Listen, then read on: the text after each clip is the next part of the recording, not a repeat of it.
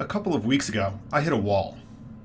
Not literally, of course. My car is fine, my head is fine, nothing's broken, all walls are fine. No, the metaphorical wall. That's what I hit. Of course, you knew that, but I have some really concrete people who follow me, so I wanted to make sure. And see what I did there? Concrete wall? I'm so punny.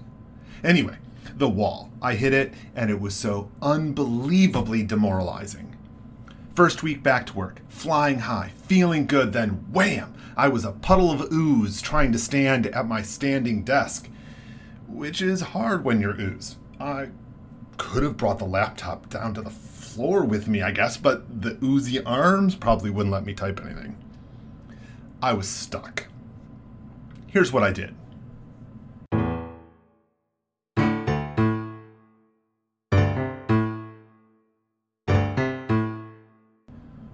I should get this part out of the way fast. I know you've read books, listened to podcasts, or watched YouTubers give you the seven tricks to getting unstuck. All of that stuff. So, one, this seems superfluous, which ironically is a superfluous word. That means unnecessary. And two, I'm just adding to the noise.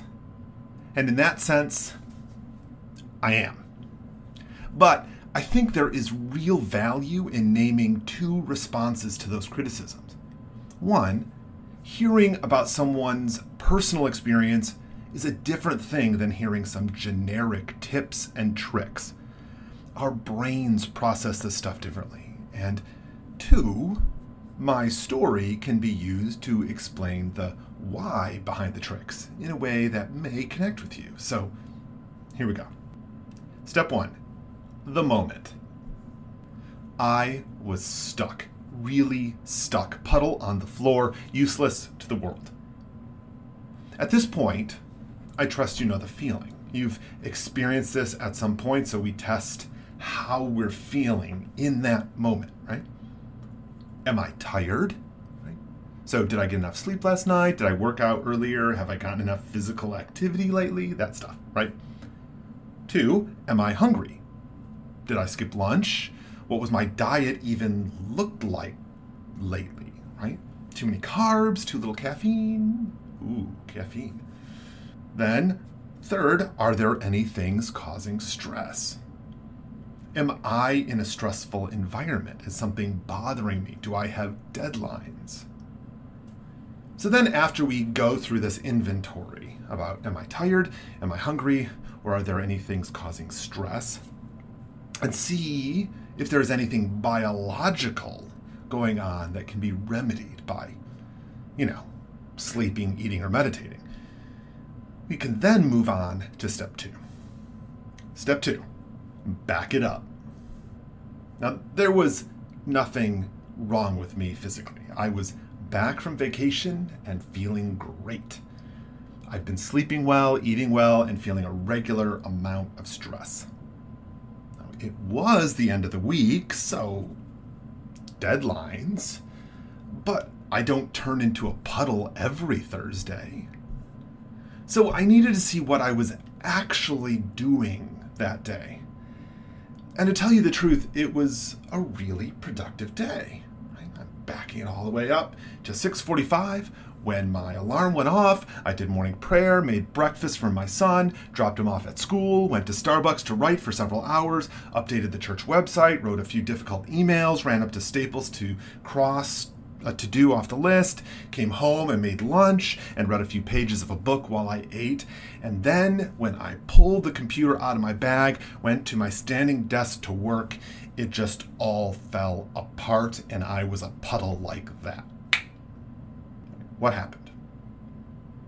Step three stop looking for the problem. Now, here I was, a puddle, on probably the most productive day I've had in months, maybe all year. And yet it was only one o'clock. I had no reason to be a puddle, I couldn't find it. Now, I've read enough to know what happened. So my head kicked in and gave me the answer. Maybe yours did already. And here's where self help gurus actually do come in handy. They give you the concepts that will make sense when you're in the moment. And I totally was. And yet, I didn't entirely trusted. I really needed to convince myself because the counter programming is strong. So I had to say it out loud. You need a break.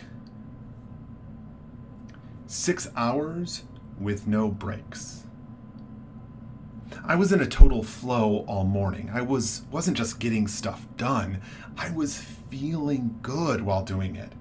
I was in it. And also, I broke up my actions with different tasks cooking, driving, writing by hand, typing on a laptop, browsing office supplies. But did I ever stop? No, I didn't. And the culprit that was most hidden from me was not the time we label as work time, it was all of it. Now, I have podcasts running constantly in my ears when I'm running around. So, from the time I dropped my son off at school to Starbucks, then from Starbucks through Staples, and then home until I sat down for lunch, right? All of that extra time, I was listening to podcasts. And then I turned it off and started reading a book during lunch. And the whole time, from the time I woke up until through lunch, that whole time I was pushing myself, asking myself, what's next? My brain was on for over six hours without pausing. We need margin. Right? Our brains need downtime. They need to pause and rest. Now, remember, the brain is a muscle, so when we spend so much time in active thinking, we are quite literally working our brains out. I mean, yeah, we can make our brains buff, but everyone knows gains require regular time off, right? You don't lift for hours without resting between reps. At any point during the morning, I could have taken time to just chill, and it probably would not have led to my being a puddle at one o'clock. And if you'll indulge me one second more, because I think this is valuable.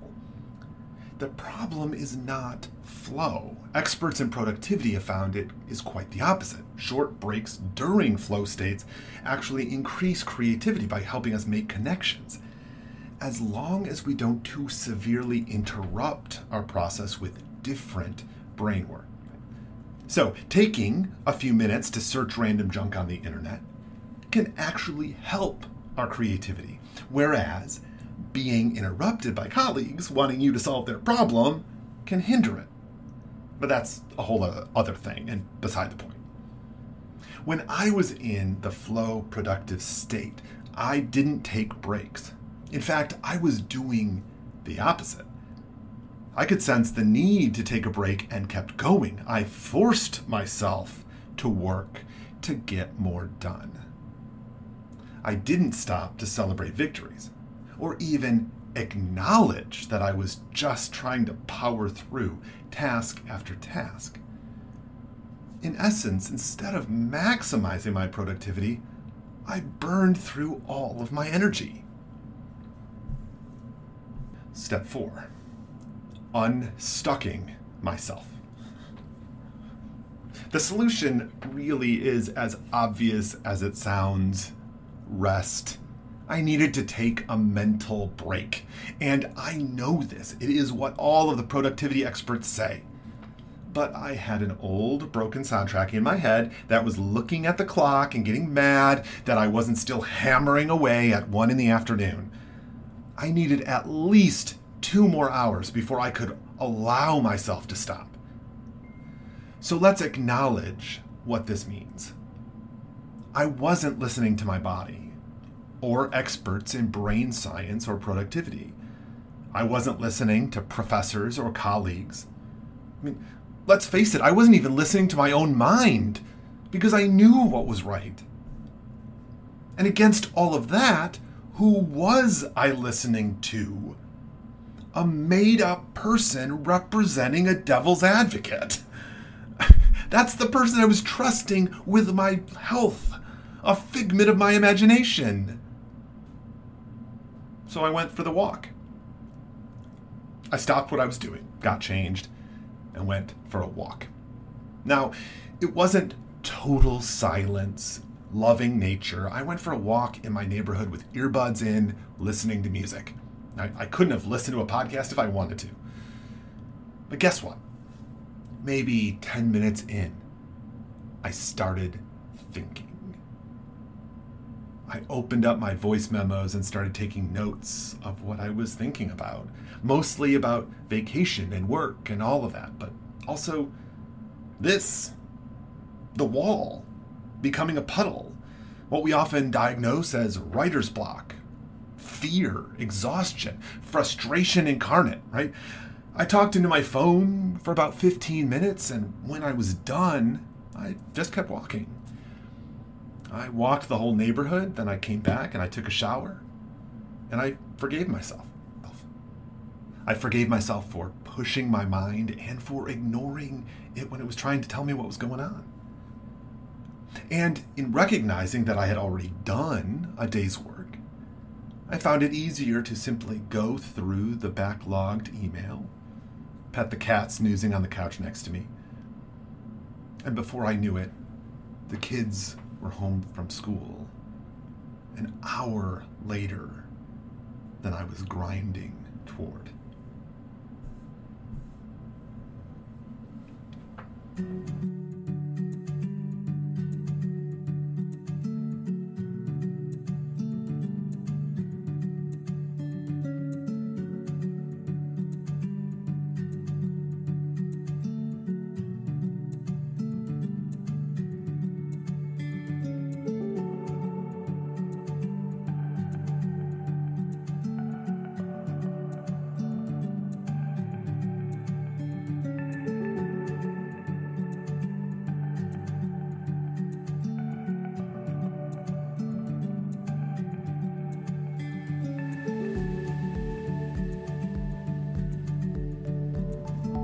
I'm back from vacation. Of course, I didn't record anything there, but breaks are good for us. And as we move toward fall in the Northern Hemisphere, we'll be focusing more on life stuff for a while.